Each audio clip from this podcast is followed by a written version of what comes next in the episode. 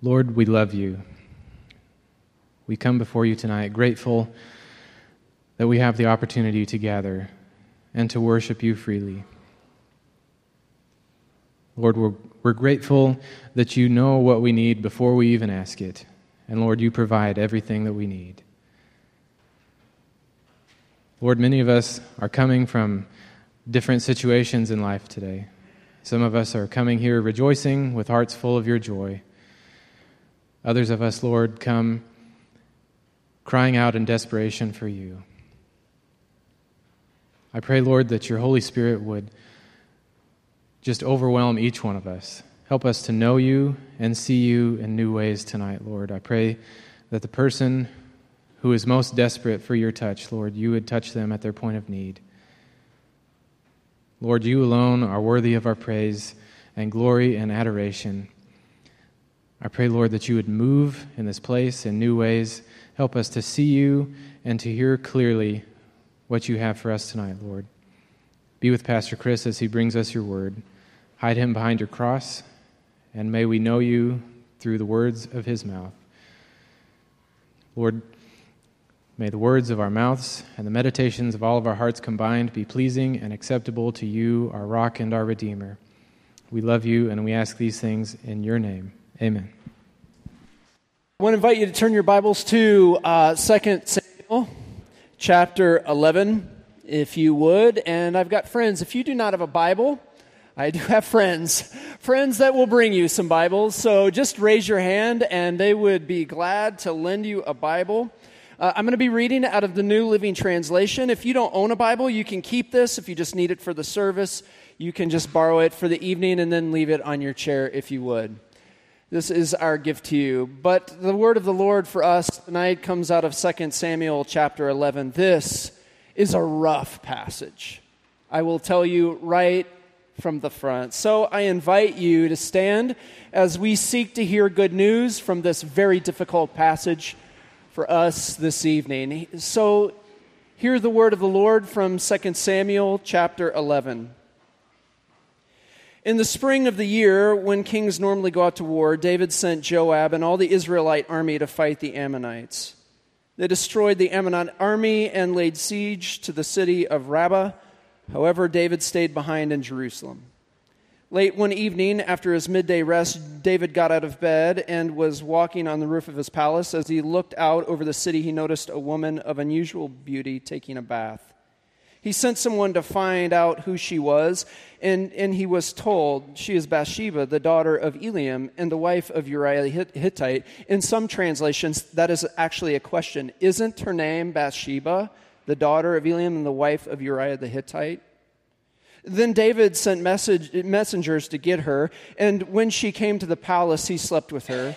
She had just completed the purification rites after having her menstrual period. Then she returned home. Later, when Bathsheba, Bathsheba discovered that she was pregnant, she sent David a message saying, I am pregnant. Then David sent word to Joab, send me Uriah the Hittite. So Joab sent him to David. When Uriah arrived, David asked him how Joab and the army were getting along and how the war was progressing. Then he told Uriah, go on home and relax. David even sent a gift to Uriah after he had left the palace, but Uriah didn't go home. He slept that night at the palace entrance with the king's palace guard.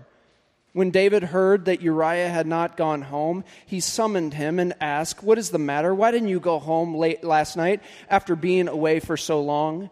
And Uriah replied, the ark and the armies of Israel and Judah are living in tents, and Joab and my master's men are camping in the open fields. How could I go home to wine and dine and sleep with my wife? I swear that I would never do such a thing. Well, stay here today, David told him, and tomorrow you may return to the army. So Uriah stayed in Jerusalem that day and the next. Then David invited him to dinner and got him drunk, but even then he couldn't get Uriah to go home to his wife. Again, he slept at the palace entrance with the king's palace guard. So the next morning, David wrote a letter to Joab and gave it to Uriah to deliver. The letter instructed Joab, station Uriah on the front lines where the battle is the fiercest. Then pull back so that he will be killed. This is the word of God for the people of God. And we say together, thanks be to God. You may be seated. So we are in this series that we're calling Tales for Jewish Children and the Rest of Us. And uh, this is our last week in it. And we're ending on the hardest one. So uh, just so you know, recently I've been binge, binge listening to the thirty for thirty podcast that's been put out by E S P N. Now, it, thirty for thirty is this series of short stories, and with these stories, I'm like a I'm like a bug to a light. I'm it's like a tractor beam for me. It pulls me in, and I'm especially drawn into the stories that, that are told where um, the people in these stories experience real tragedy that usually bec- comes to them because of their great successes. Former Indiana basketball coach Bob Knight, there's a picture of him.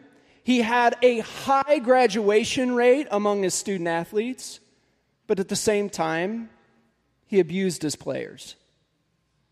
Uh, famous, famous Indian yogi Bikram healed bodies with yoga, but he destroyed lives because of his need to be in control of his employees and his followers, and he was in control of them in every way, financially, emotionally, and even sexually. One of my favorite athletes of all time, or at least was, cyclist Lance Armstrong, raised millions and millions and millions of dollars for cancer research, and he gave hope to so many survivors, and, and he gave hope to family members, including myself. I read his book when my father-in-law was sick with cancer, but he sued everyone and anyone. He destroyed businesses, he destroyed reputations and lives in order to maintain this false image that he won his races clean. And in each one of these stories, there's a common theme. Each one, no, each one maintained that no matter how bad their behavior was, it was justified because of the good that each had done. And you know that it's not only high-profile athletes that take the center stage of corruption and moral collapse. It's kings and politicians and the systems that they perpetuate. In eleven seventy, King Henry the Second of England sought to enhance his own authority over the church. And when he dealt with papal resistance, he would he exasperately proclaimed, "Will no one rid me of this meddlesome priest?" This has become a famous line. This is an utterance attributed to Thomas Becket, who was the Archbishop of Canterbury, who had excommunicated a number of bishops that supported the corrupt decisions of the king. And while it wasn't a direct command when he said these words, the inference was made, and four knights showed up to assassinate the archbishop. In two thousand seventeen, former F B I director James Comey used the, this exact phrase, "Will no one rid me of this meddlesome priest?" People in power positions are a mixed bag. Thomas Jefferson gave birth to a nation of freedom while at the same time he perpetuated a system of slavery. J F K was a brilliant visionary leader while at the same time he was a womanizer. Richard Nixon was a brilliant strategist while at the same time he was consumed with paranoia. We could talk about L B J, we could talk about Bill Clinton, Donald Trump, or Jed Bartlett from the West Wing. It doesn't matter. Many, many, many have been surrounded in controversy. And we know about America's dad, Bill Cosby. Kings, celebrities, sports heroes, these are the people that the paparazzi love and love to destroy. But before I beat down the people who, you know, are found under the spotlight, I'd like to be critical of my own, if I could, pastors and church leaders. Today, pastors are more susceptible to the evils of power, more now than ever, in a day of T V and blogs, video venues, tweets, posts, books, articles, megachurches, real estate, conferences, and publishing. Pastors are powerful people who are gaining notoriety, and even some of them are gaining celebrity. They've become these images, really, avatars of themselves, people with power and no confines. J R Forstero says that being a pastor is as close as he'll ever get to being a person with king-like power. And I understand what he's saying here. He says that we pastors stand on a platform raised above the congregation, and we tell people God's will for their lives. He says, I'll be lying if I didn't say that that sort of power isn't enticing. After long enough, and people who trust you will quit their jobs because of what you say. They'll decide to get married, to stay married, or they'll decide to leave a marriage. They'll change how they parent their kids. That, he says, is power. And he's right. Throughout history, from Constantine to the paying off of popes, to the Inquisition and the Crusades, to the Catholic Church scandals, to the stripping of the old of and the poor of their money in order to buy personal airplanes in the name of evangelism, the most sinister abuses of power have come from the most spiritual people. This is a common story. It's an old story. It's a story that's getting old. And in the end, I'm always left, whether it's thirty for thirty or one of these stories, I'm always left with the question, how can people who are seemingly so talented and so gifted can, on the one hand, do such great things, be so evil on the other hand, commit these crimes, and leave so many delusioned and hurt? The, these questions, this along with our reading uh, over the last few months of First and Second Samuel, has led me to this conclusion. It is time that we have a discussion. It's time that we talk about power. We need to talk about power, what we do when we get it, how we are to feel about it, and what it does to us. People who are in power are deeply complex. They're multi-layered. They can do positive things, but they might lack, but it seems that they lack the conscience or the courage or the character to remain consistent. This speaks to the nature of, of human conquest and security. Humans have to find a way. They, they have a, an inbred need to find a way to consolidate and then secure their power. And the scriptures call this building an empire. This was David. He was a man after God's own heart, but David was a man after David's own heart. And many of us, many, many of us in this sanctuary are in positions of power. We lead others. Some of you manage businesses. Some of you have authority in counseling sessions. Some of you have authority and power in classrooms. Some have opportunities in boardrooms or businesses or politics. And Second Samuel chapter eleven gives us a basis to start the discussion. It's, it's artistic. It's brilliantly dis- constructed. It's emotional. It's tragic. It's gut-wrenching, and it's heartbreaking. But this is what is clear about this, this story. This is not just a story about David. This is a story that is actually about us.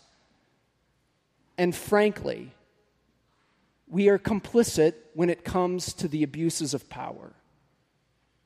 This narrative shows us that we, we are capable to do whatever it takes to maintain power, and even if that means lying, stealing, exploitation, plunder, murder, and as Andy Crouch says, maybe even the most common thing, rape.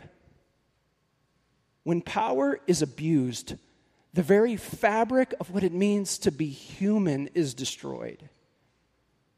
So we look at this story. David is a rags to riches story.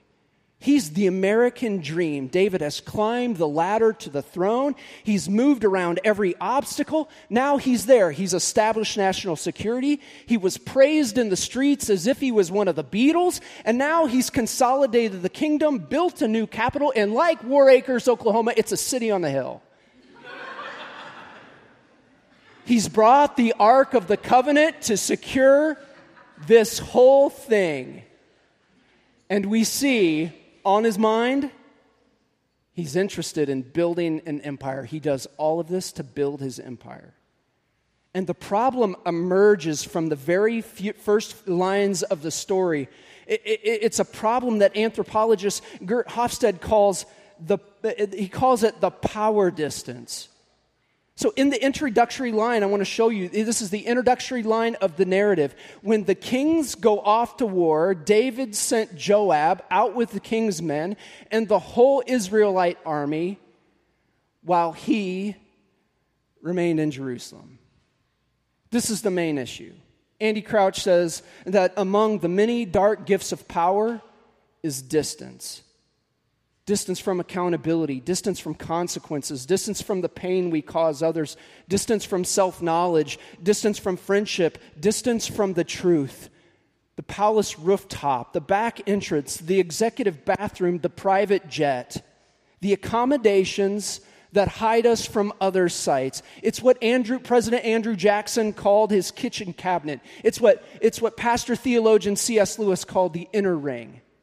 Combine accommodations built to hide from other sight with unlimited power, and David is a bomb ready to go off. He sees a woman, and he wants her. And, and why wouldn't he? I mean, the pattern of behavior has already taken root. It's just another move to build his empire. He's taken everything that he's wanted before, a piece of land, booty after a, after a battle.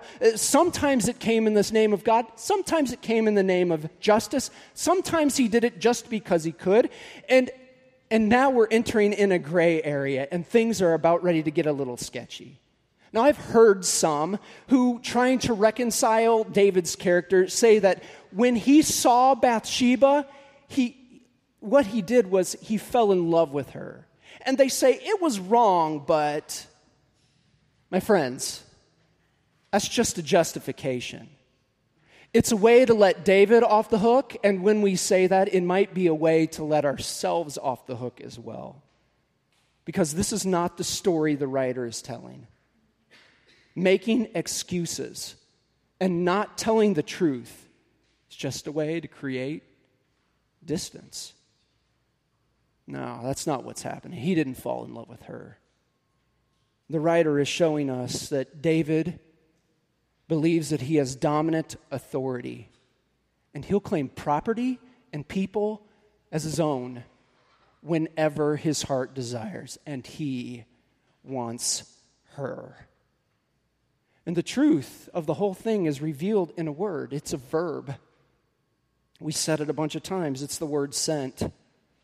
Notice this word sent is used throughout the whole text.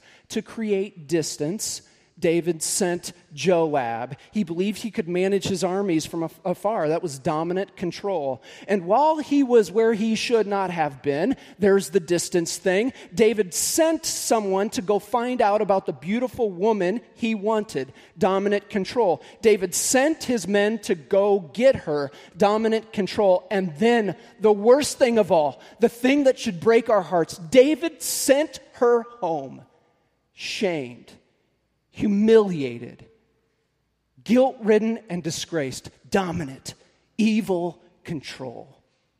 It was lust of the worst kind, conquest of the most heinous sort. It was object. It was obje, objectification, menacing. Here was the warrior king who had killed thousands with his bare hands, now using those hands to force a woman to do what she did not want to do.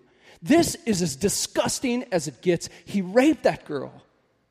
The shepherd king, sent to protect the vulnerable. Instead, in order to maintain his power, uses it at the risk of tearing apart an entire nation. She barely has a name. Somebody asked, isn't her name Bathsheba? Uh, Her identity, though, is really revealed in the relation that she has to the men in her life, her husband and her and her father. And now she's just David's. Too often, tragically, this is where the story ends. In some people's story, this is where it ends. The story ends with a hashtag MeToo. It ends with a report that goes uninvestigated by authorities. Or worse, uh, the shame forces a victim to carry this all alone. But for us, the story continues, though. Because within a moment, at least in Second Samuel chapter eleven, power shifts. And for once, David isn't in control, and the readers can see it even if he can't. The story turns, and, and everything begins to unravel in these words. The woman conceived, and this time she sent word to David. I am pregnant. You know, things can change with only a word. An email, a tweet, an accusation, a recording, innocence gone in a moment. And we, as the readers, can anticipate the way this story is going to go. We've heard this before. We've heard this kind of story time and time and time again. But for some reason, either it was out of pride or ignorance, David cannot anticipate it. And that is what is painful. David has no remorse. There is no repentance. There is not a confession. And in this story that has gotten so old, all there are are lies, behind-the-scenes conversations, secret notes and letters being passed, strategies, recording, the protection of lawyers, the taking advantage of the system, standing behind the statutes of limitations. No longer does this story be is the story about national security or the protection of a people or justice for victims. It's about creating more distance. It's about creating more se- secrecy.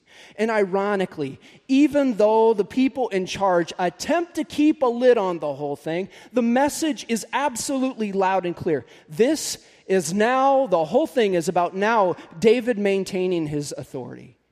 And the verb is exposed again. It becomes evident again, the, the word sent. And there is this flurry of activity. So David sent word to Joab. Send me Uriah the Hittite. Joab sent him to David. After the meeting with Uriah, making friends and giving and participating in small talk, David sent him to go home and wash his feet. An ancient code word for go have sex with your wife. And he's trying to do this because he's hoping that nine months later, every Everyone will think that this is Uriah's kid. He's attempting dominant control. And then he even follows it up by sending a bribe, attempting again and again and again. You know what is interesting to me? There's one that's not mentioned in this whole text. It's the Bible, after all, and God is not mentioned. This is the lectionary text. I did not, I did not make this up for us this Sunday. People have been reading this text all over the world. Christian people have. And it's interesting to me that God is not mentioned here. Creator God, God who rules over the floods, the rescuer of the Hebrew slaves, the provider of manna, the commander of the angel armies. God is not mentioned. And up until this point in the biblical story, the whole thing has been about God who has the ultimate authority, but the whole thing is about this God who has ultimate authority, using that authority not to dominate, but to use his creative power, and it has been and it always will be for flourishing. This God has been one who has wanted to make life better. God's ultimate authority all the way through the scriptures wasn't like the other gods who dominated, but Yahweh, God's power, was a power that was restrained in order to call persons into being. God's power is to help people, you and me, to be the very best versions of ourselves, to make space for us and welcome us in. This is what his power was used for. And the one with ultimate, the ultimate authority and the ultimate power is not named at, in this text, at least explicitly. But read between the lines, because implicitly God, God is seen here. And he's seen in Uriah. Uriah the Hittite, codename for Uriah the foreigner. Unlike David, Uriah yielded his power as an act of power. He understood and lived the Torah of God better than, than David did. He honored his comrades in arms by standing in solidarity with them. He gave up his power. But more than that, he honored his king, the one who wanted to destroy him, by sleeping among the king's servants. Uriah stewarded his power, power given to him by the king for the sake of the other. But David is still confused and blind by what he is doing, and the author has just a brilliant play on words here. It's just marvelous. Out of the mouth of David, in the narrative, comes the line to Uriah, "Haven't you, Uriah, come from a distance?" David can't see the irony. And that's what securing and holding and holding on to power does to us. It, it blinds us. Uriah is the picture of closing the distance. Uriah is the picture of being vulnerable, available, accountable. This is what Almighty God does. David is the picture of widening the distance. Uriah is the foreigner who is the example of God and the way God intends power to be used. And right here, for those of you who are tired, it's right here. I'll just give you the cheat right now. It's right here where it is. You and I are given a choice to open our eyes and realize when we are culpable of power abuse. Many, many, many of us have been gifted with positions of power. We lead others, and we're confronted with choices and convictions about the power that we have been afforded. Some of us have ignored this, but after reading this text, we don't have the luxury of doing that today. The irony in this tragic story is lost on David. He hadn't clued in. He's been on T V trying to convince others, and maybe even himself, I'm not a crook. So he wrote a letter to Joab, and he sent it. And Uriah, the one who has acted as God, carries in his hand his own death sentence, the ultimate expression of evil authority. And it says, put Uriah where the fighting is the fiercest, and then you pull back on him. And then the dramatic and heartbreaking reality is realized. Later, Joab sent word to the king. Uriah the Hittite is dead. And David thought he could wash his hands of this whole thing. And, and today, this is where our text ends. But the good news is this, is, this is not where the story ends. Years later, there was another person in a position of authority that tried to maintain this position in the empire, and his name was Pilate. And in the name of peace, he washed his hands of the responsibility of the name uh, of the death of a man whose name was Jesus of Nazareth.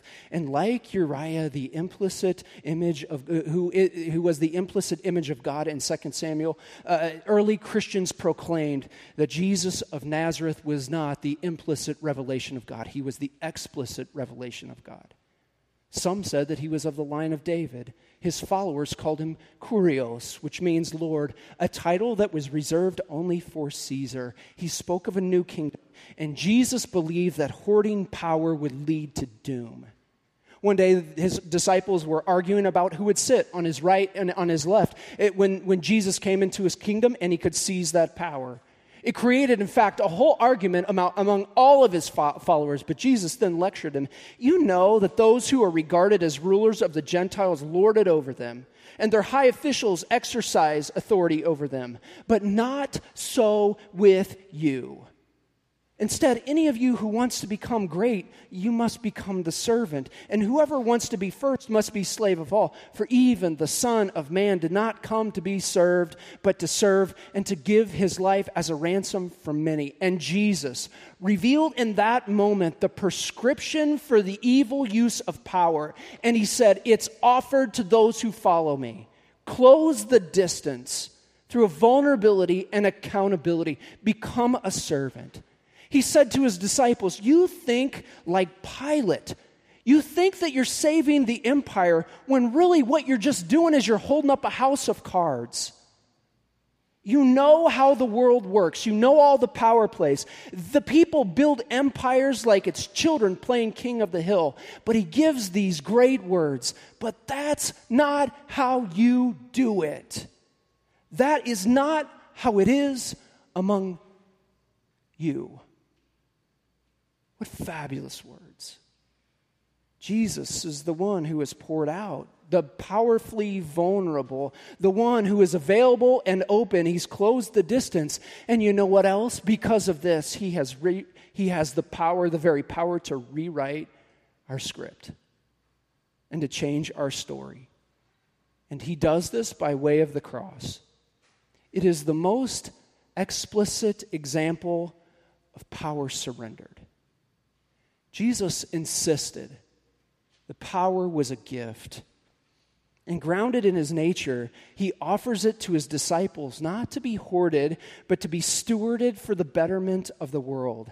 And the way, we've said this every single week, the way in which God reveals his power is seen in the bloody, shamed, crucified, and then resurrected and glorified Christ.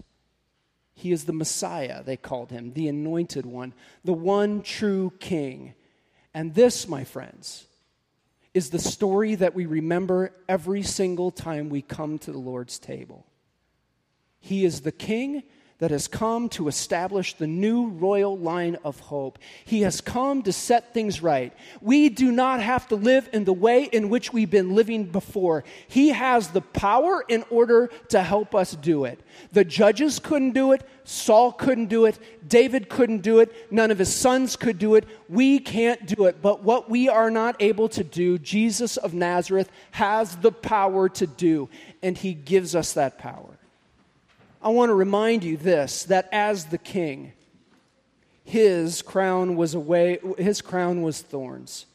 His cross was murder. His royal sign was one of mockery, and it was nailed above his head. His subjects were the ones who shamed him. And Jesus said about them, demonstrating his power, "Father, they have no sense about what they're doing. Forgive them." When we come to this table, it's called communion. It is a means of grace. It means that we take into our bodies the bread and the wine. It means that here at this table, our script is being rewritten. It's an invitation to yield our plans and our power to God, to stop dealing with God as if God was an object and the people around us were an object, whereby we could take from them whenever we wanted and establish the empire that we long for. Instead, it is to participate in his kingdom, to yield to his power, and to be invited on a new path. So we come as a confession.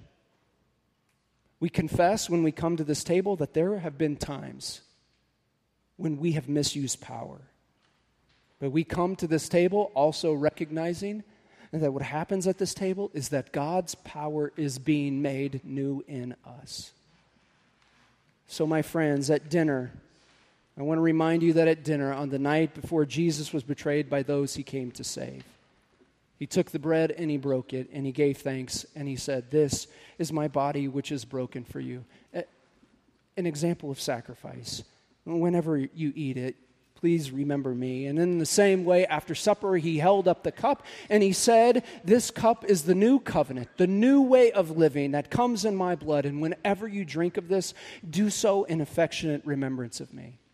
Anyone who places their trust in this God who is longing for this new way of life is invited to this table. We want to let you know that we have we don't want any barriers. Anybody who is open to this new way of life is welcome to come. So uh, because we don't want any barriers, I want to let you know that our br- bread is gluten-free, our wine is non-alcoholic, and I want to invite you to come. When you come, I want you to leave your aisle there on the left side, and I want you to come down the aisle with your hands cupped, ready to receive that which is good and that which comes from God. At our church, we do not take communion, we receive it because we know that we are being given a gift. So approach one of these servers, listen to what they have to say. Dip the bread into the cup then and be thankful. If for any reason you cannot come down our aisle, just wave to Justin and he will come and bring the elements to you. He will come and serve you. Friends, this is something new for us. And so I want to invite you to come.